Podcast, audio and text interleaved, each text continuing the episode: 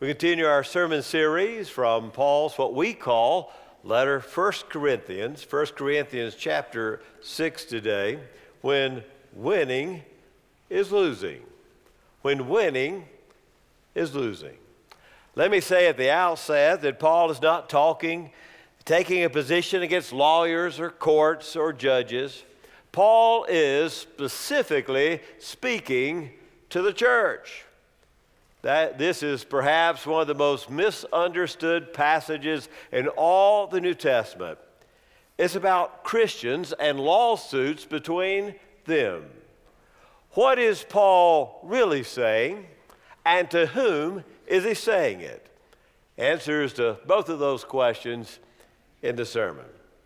I came across an article entitled Man Sues Himself. It's the headline of an AP Wire story well, the guy drives a dump truck for the city. And as he was employed in the city's employment, driving the city's dump truck, he backed into his own vehicle. And then he sued the city to pay his vehicle because a city employee had destroyed his car. The city said, That's absolutely silly. You damaged your own car. We didn't do it. But since an employee is uh, the employer is often liable for the actions of an employee during their normal course of employment. Well, maybe I guess one could make the argument the city damaged his car and the city ought to pay it. I don't know. Or let's take it a step further. Imagine a terrible situation. If a policeman accidentally shot his spouse while trying to apprehend a criminal, would he then sue the city to pay him because he accidentally shot his own wife? Same scenario, isn't it? I'm not sure what's right in those situations. We certainly have better legal minds in the room than mine. But the point of these stories is this sometimes, in going after others, we lose sight of our own responsibility. Sometimes, in going after others, we lose sight of our own responsibility. Sometimes we assert our own individual rights in the church, and thus we hurt the whole body in doing so. So, what about Christians suing Christians? Dare we really hear what Paul has to say? It can hardly be denied that we ourselves live in one of the most litigious societies that has ever existed. You read about lawsuits about a couple of kids suing McDonald's for their own obesity, saying that McDonald's is to blame, that chicken nuggets and Big Macs are the things that done it. That's the way it seems to go in our culture. I actually found a guy who really did sue himself. No kidding, Robert Brock is an inmate at the Indian Creek Correctional Center in Chesapeake, Virginia. He sued himself for getting drunk and violating his own civil rights. He's currently serving 23 years for breaking entering and grand larceny and a handwritten lawsuit from prison, he said in 1993. I partook in alcohol, alcoholic beverages, and as a result, I caused myself to violate my own religious beliefs. This was done by my going out and getting arrested, which caused me to be in prison for violating my own religious beliefs. I want to pay myself $5 million but I asked the state to pay it now since I can't work and I'm a ward of the state. The guy sued himself for $5 million, but of course, you guess it, he wants you to pay for it. The judge in this case, Rebecca Smith, dismissed the suit. She said, and I quote, the plaintiff presented an innovative approach to civil rights litigation. However, his claim, and especially the relief sought, are totally ludicrous. You know, things have gotten litigious when a man sues himself. I want to be very clear at the onset this passage in Corinthians is not about lawsuits in general.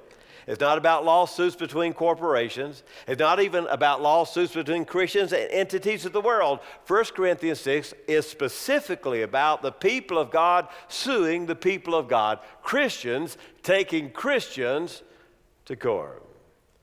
I saw a cartoon where a religious soloist was about to sing her song. She goes to the platform. The piano player is perched and ready to begin the song. But first, the soloist says in the microphone, I would like to share a song with you that the Lord gave me a year ago. And even though the Lord did give it to me, any reproduction of this song in any form without my written consent will constitute infringement of the copyright law, who grants me the right to sue your pants off. Praise God, she said, and then sang the song. Wow. We don't know exactly what these lawsuits were about, but they were civil in nature, they weren't criminal. In verse 3, we read that they were about matters of everyday life. Verse 4, again, matters of this life. And in verse 7, it says it's better to be defrauded, meaning there's something monetary taking place, and I'll give you a supposition in a moment. Eugene Peterson paraphrases verse 1 this way And how dare you take each other to court when you think that you have been wronged? Does it make any sense to go before a court that knows nothing about God's ways instead of a family of Christians? I want us to notice quickly three things about 1 Corinthians 6 and Christians and lawsuits in Corinth. First of all, this passage is primarily about being called into community. This passage is primarily about we being called in community and not thinking about me. The problem was that church members were suing church members in civil courtrooms, courtrooms outside of the church. They were taking the family's dirty laundry, that is, the church's problems, and putting them before pagan, unbelieving judges and jurors. They had lost their identity as the unique people of God when they did that. As Christians, we are called to be part of community. We are called to be part of the people of God. Michael Green is a first century historian, writes about the first century. And he said in the early church, the grace of God was made credible because of the love and mutual care in the church that astonished the pagans. It was recognized, the love that the church had, church members were church members, as something entirely new that had never existed in history before. It, it wasn't that way in Corinth, though, we learned, was it? But there were some locations where people believed in the grace of God because of the way the people in the church treated other people in the church. This was a, a new kind of people church. Nothing like it had ever existed before. A new kind of love, a new kind of giving. There was something entirely new about the way the church treated each other. In fact, their kindness to each other, lent persuasiveness to the fact that Christians, that Messiah, that Jesus was the Messiah, the Christ. Do people look at us that way down here at 12th and Tyler? People say, man, I've never seen anything like that? Wow, look how they love each other. There must be something really unique, unique about how they believe and what they practice. Paul is reminding them here that they are an eschatological community. Look at verse 3. Don't you realize, Paul says, that, what, that the one day those who are part of the people of God will participate in the judgment of the world. In fact, he says in verse 6, you will one day judge angels himself. Now, this idea of us judging angels is an unprecedented comment in the New Testament, but it, it, certainly makes sense that we, as the adopted sons and daughters of God, will one day assist God in the judgment of the cosmos. Verse 4, he says, Instead, you are taking your issues before those with no standing. That's a nice way of translating it. The pagan judges who are to be spies by the church. Isn't there any sophos among you? You know the word Sophia, the name Sophia means wise, wisdom, sophos, the Greek word here. Isn't there a wise person among you? Instead of going before the pagan judges, brother taking brother to court, can't you find a wise brother or sister, a sophos among you? In fact, you remember in Corinth there were some who were pretending to be more wise than Paul himself. You think you're so wise? Isn't there a wise one to compromise your differences? There was a new garage in town that just gotten started a man began bringing his automobiles to that garage, and well, it seemed like a great garage. The, the owner seemed to be in charge, and the workers seemed to really care, and they had all the certificates of training on the wall. Everything seemed so helpful about this garage. He actually had found somebody now who could work on his car with integrity and talent. But one day, a particular customer was on another part of town where he didn't often go. It, it was a, a, different garage that he drove by, and he noticed that the lead, uh, the lead mechanic at the garage that he had just discovered and had so much confidence in was taking his own car to this other garage on the other side of town. Why was that? He thought to himself. If the lead mechanic doesn't have confidence, and his own employees said, Why should I take my car there? In fact, he learned he was taking it to folks to work on his car who didn't even have the certificates of training. They had never been trained in working on cars. He thought to himself, This seems awfully, awfully strange. It seems like he doesn't even care about the kind of people who are working on his car. You see the parallel, surely. How is it that the church members, brothers in the church, sisters in the church, would take their problems to someone not certified in the principles of living in a Christian community. And if we don't trust the church to solve our issues, then who possibly would? That's what Paul is saying. Verse 6 this litigation puts brother against brother. Brother goes to law with brother, and before unbelievers at that. It has to stop, Paul's saying.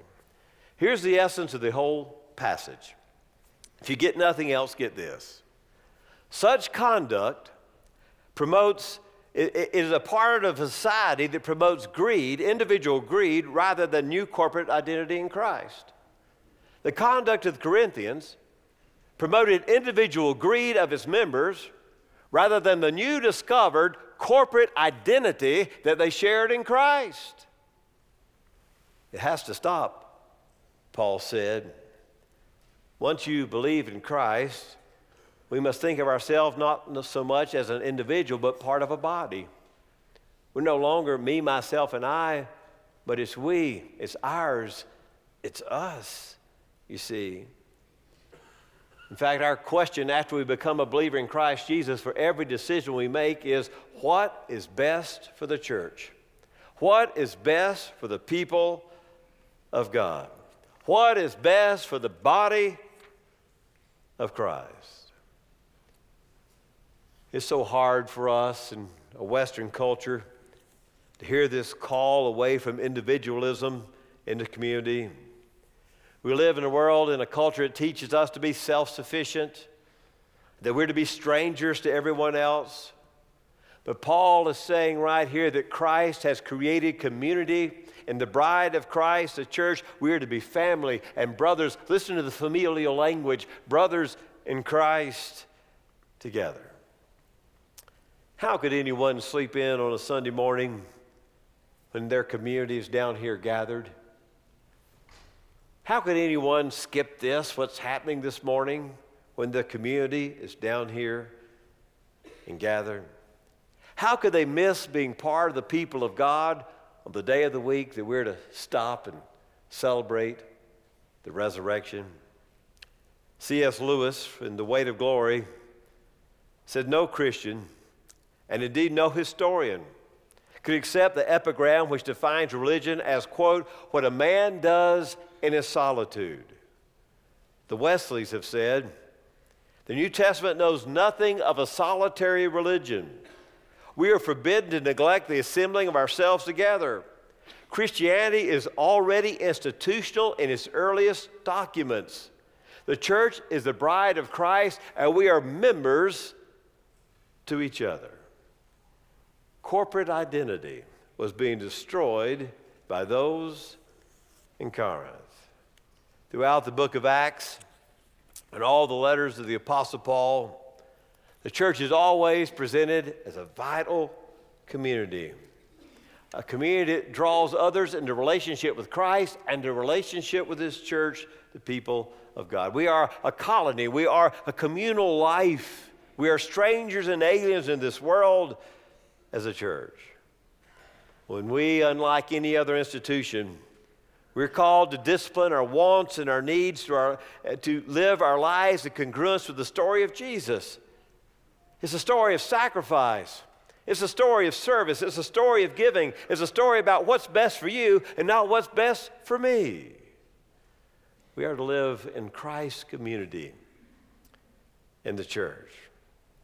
More important, Paul's saying, than your claim on private property is the unity of the church, the image of the church before the pagans. Well, there's not only a call to community, but the second thing is there's a condemnation of injustice. There's a condemnation of injustice. We are called not only in the community, but we are called to condemn injustice.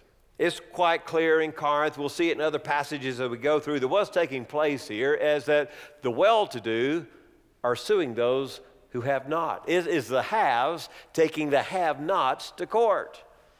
And the judges themselves, being in the category of the haves, more likely to listen to the testimony of the landowners than they were the tenants.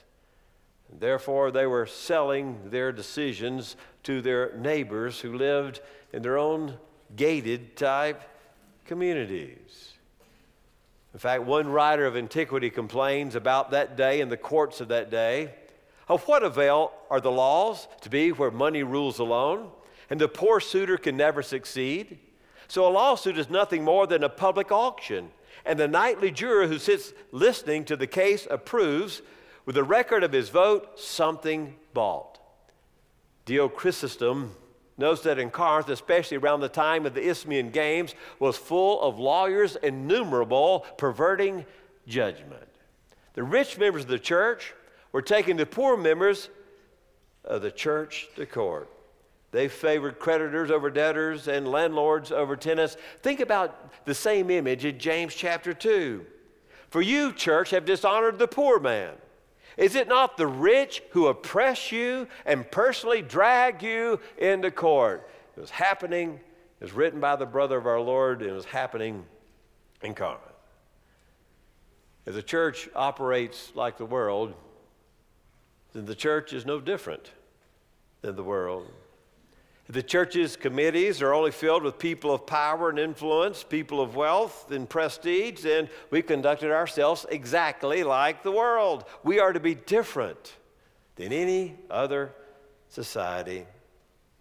We are not to notice the difference between the haves and the have nots, but to come alongside our brother. Here's the third thing he says sometimes it's better just to be defrauded. Look what he says in verse 7. Actually, then, it is already a defeat for you that you have lawsuits with one another. Why not be wronged? Why not rather be defrauded? On the contrary, you yourselves wrong and defraud, and that your brothers. When Christians take Christians before the pagan courts, he's saying, You've already lost. If you're part of the body, if you win, you lose because you've hurt another part of the body.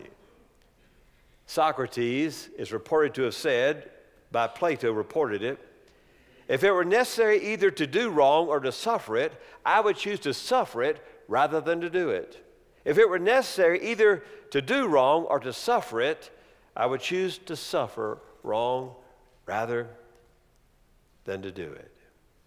Paul is saying this don't drag the name of Christ into the mud by taking each other who understand the principles of living a Christian life, living in the shadow of the cross and the resurrection, do not take your decisions before the pagan courts. Isn't there a wise one among you? I heard a story about a lady who bought a monkey. She had always wanted a monkey her whole life growing up. And that day she walked in the mall pet store and they had a monkey. So she just, it sounds like Robbie, I know, but this, this is real stuff here. So she bought the monkey that day and she brought it home. Her husband was furious about the monkey. Where's he going to eat? The husband demanded. At our table, his wife replied. He growled with displeasure. Well, you just tell me right now where he's going to sleep, the man said. Well, in our bed, of course, his wife said. Well, what about the odor? The man asked. Well, I got used to it, and I guess the monkey will get used to you too.